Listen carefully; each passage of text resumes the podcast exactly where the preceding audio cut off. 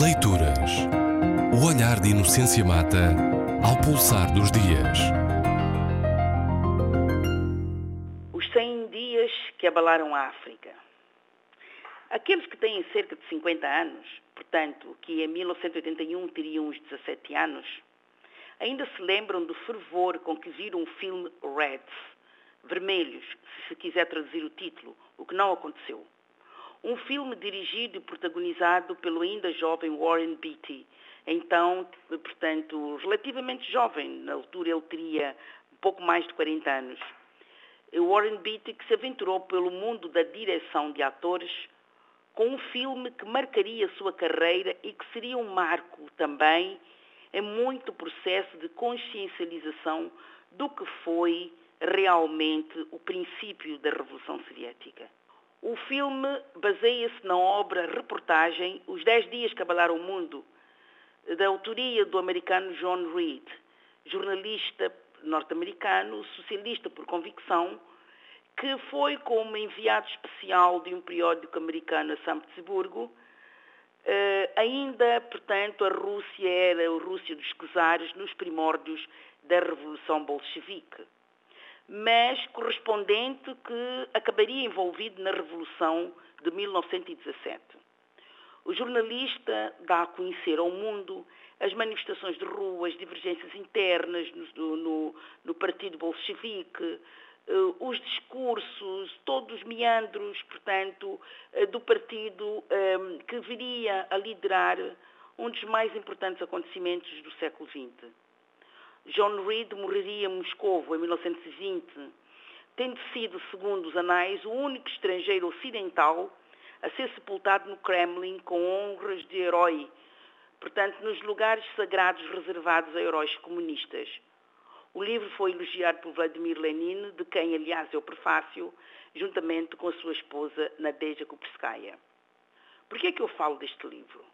Porque tivesse eu o dom da escrita literária jornalística aventurava-me a escrever um livro com o título Os 100 Dias que Abalaram a África Novecentista. E esses 100 dias seriam aqueles que duraram o genocídio no Ruanda, precisamente de 6 de abril a 4 de julho de 1994. Faz agora 20 anos.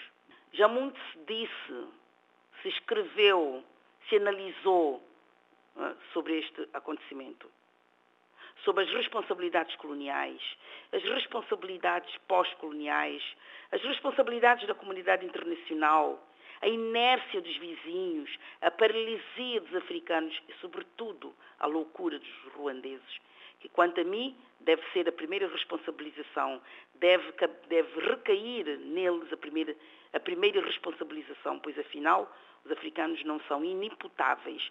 E essa ideia de que as razões são sempre forasteiras já cansa. Já muito li sobre isso para tentar perceber como é que foi possível, ainda não percebi.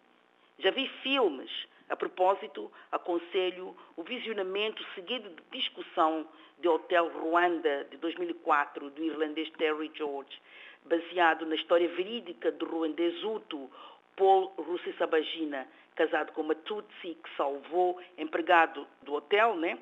Que salvou eh, 1.200 Tutsis.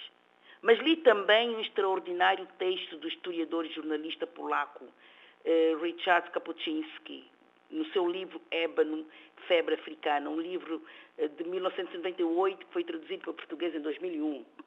Texto que ainda hoje não sei se ensaio, se é apontamento reflexivo ou se mesmo uma aula de história, como o autor diz. Mas de uma coisa sei, é preciso refletir sobre as nossas fraquezas e reconhecermos que, mesmo antes dos franceses ou belgas ou as Nações Unidas, podíamos, os africanos, ter feito algo. Porém, termino. Será mesmo que nós estamos suficientemente traumatizados para termos aprendido com Ruanda?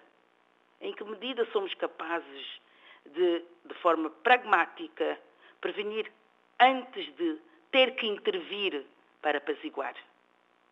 Portanto, estaremos mesmo suficientemente traumatizados com os acontecimentos de há 20 anos? Leituras. O olhar de Inocência Mata ao pulsar dos dias.